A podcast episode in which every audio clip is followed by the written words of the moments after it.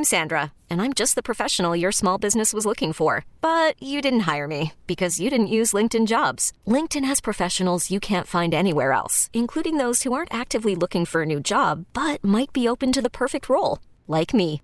In a given month, over 70% of LinkedIn users don't visit other leading job sites. So if you're not looking on LinkedIn, you'll miss out on great candidates like Sandra. Start hiring professionals like a professional. Post your free job on LinkedIn.com slash recommend today. This episode is brought to you by Progressive Insurance. Whether you love true crime or comedy, celebrity interviews or news, you call the shots on what's in your podcast queue. And guess what? Now you can call them on your auto insurance too with the Name Your Price tool from Progressive. It works just the way it sounds. You tell Progressive how much you want to pay for car insurance, and they'll show you coverage options that fit your budget. Get your quote today at progressive.com to join the over 28 million drivers who trust Progressive. Progressive Casualty Insurance Company and Affiliates. Price and coverage match limited by state law. Hey, this is Stephen A. Smith from Know Mercy. Festivals, football, flannels. Some say fall is their favorite time of year. And this fall, there are now updated COVID 19 booster shots designed to help protect against COVID 19 variants. If you've had your primary series, schedule an updated COVID 19 booster shot appointment as soon as you're eligible. And don't forget to enjoy the foliage, sponsored by Pfizer and BioNTech.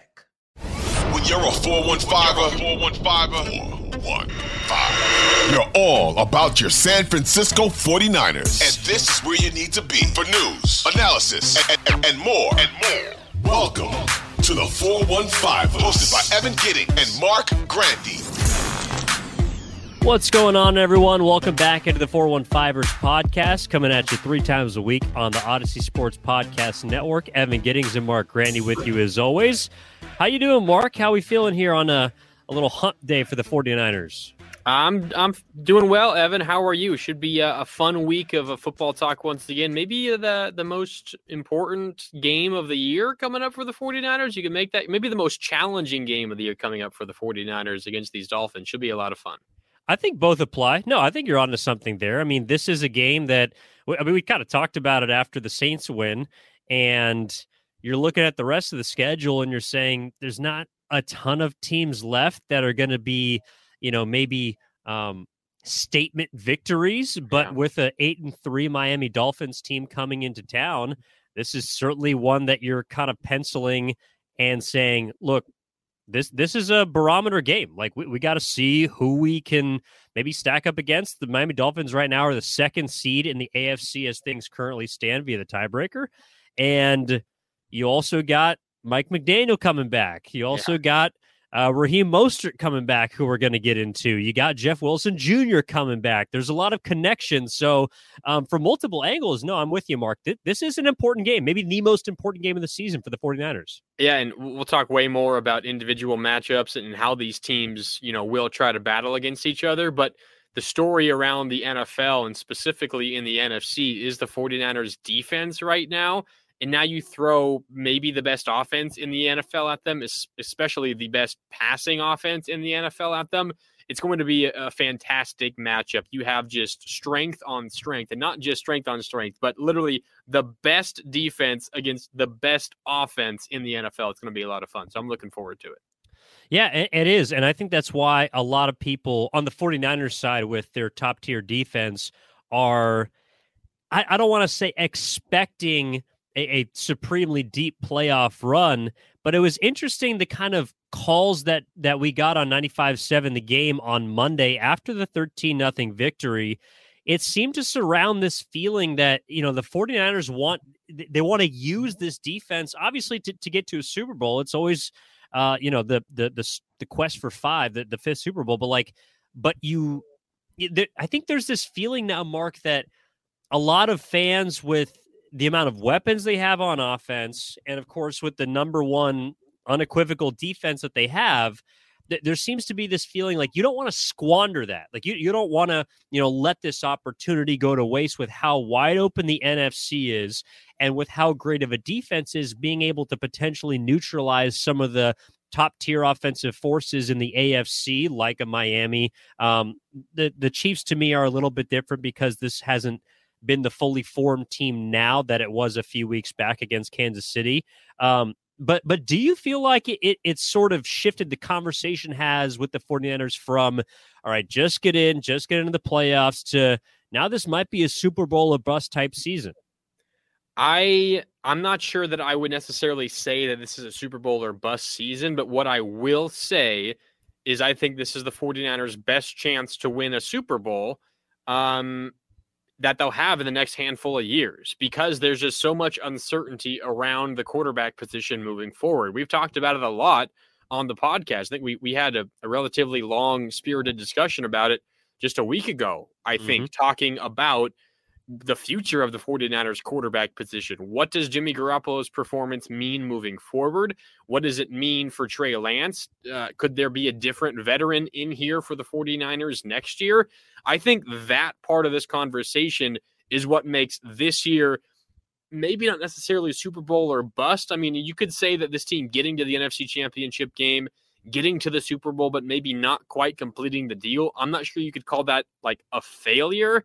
And maybe by that definition, the season isn't a bust.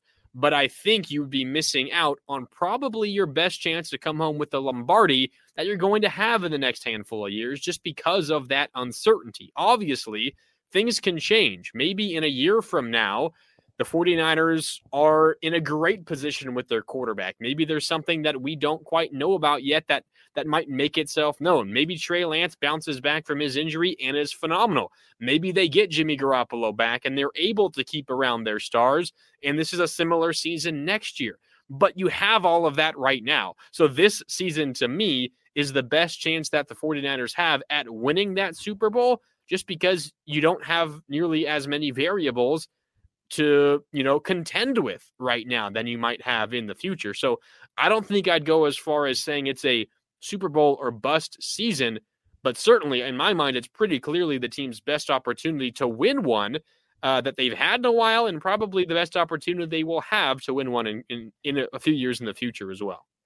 Yeah, no, I, am with you, and I think reading into to those comments along with some that you've made earlier in our you know 415ers uh, infancy it's like if, if you're looking at the window right this this uh, this feels like kind of the apex of that window um with you know Trey Lance still being on a rookie contract but being able to still go out and make moves splash moves like a Christian McCaffrey type yeah. deal to me that makes this season and I, I don't know if people ever toss this phrase around but it is conference title or bust.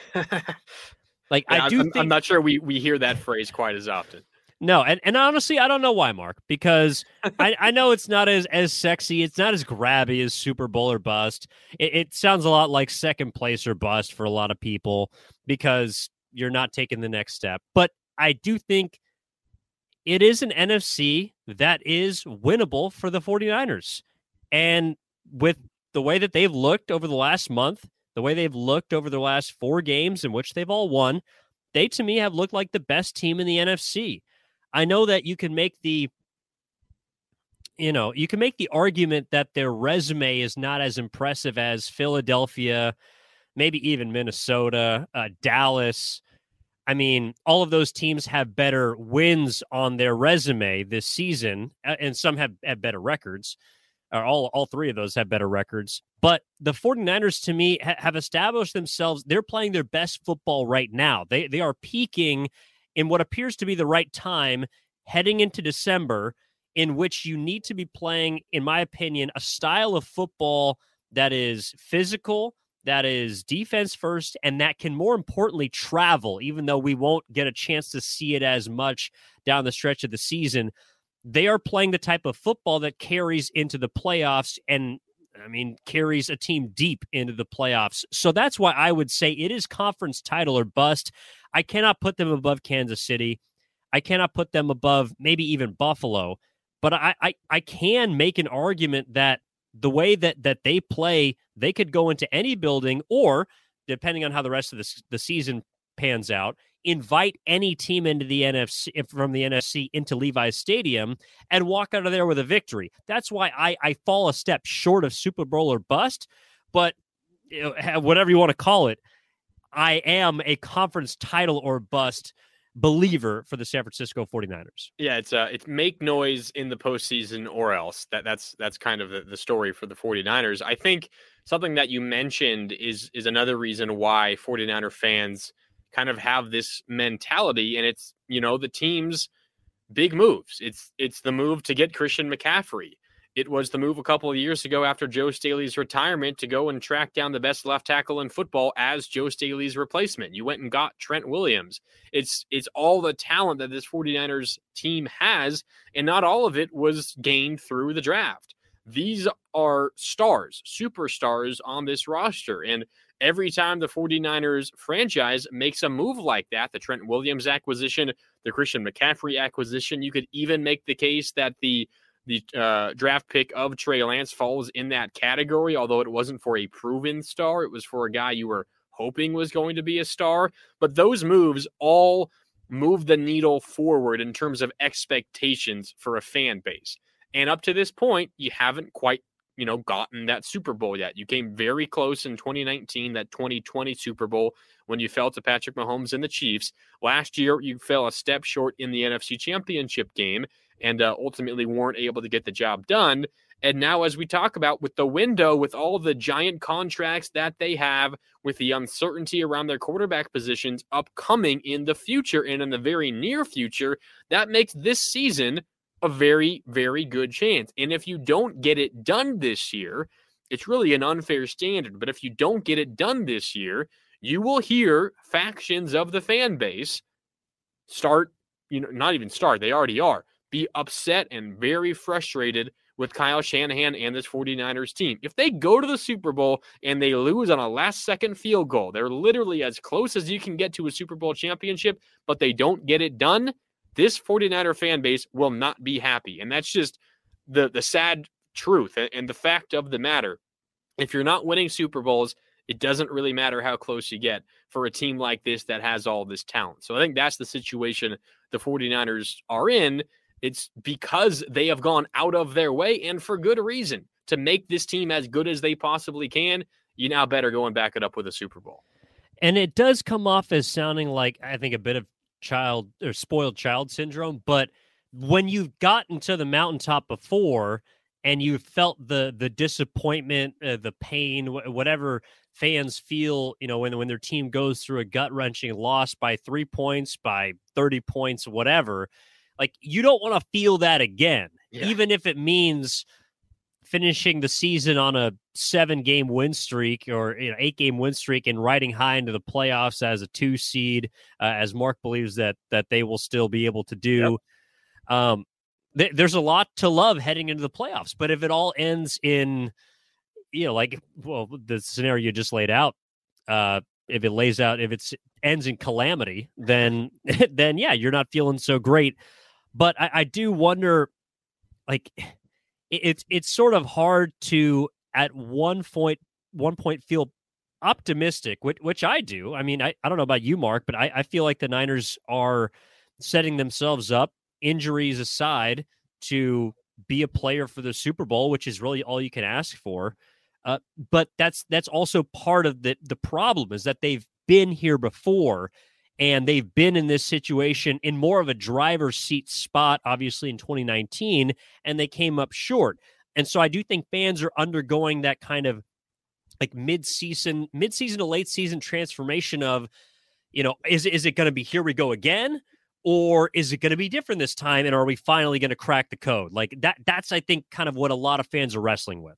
I, I think the other factor here is you have seen, if you're a 49er fan, one, you've seen your team get close. It's not like this has been a fan base that has just been deprived of success. I mean, this is a team that went to the Super Bowl under Jim Harbaugh, you know, a decade ago.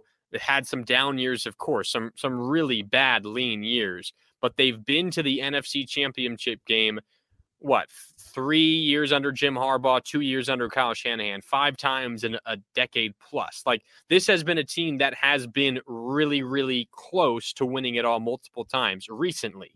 But when you don't get it, you kind of get that that bigger hunger for it. And then not only did they, the 49ers, not get it, but two teams in their division have, and two teams that they've been their biggest contenders with.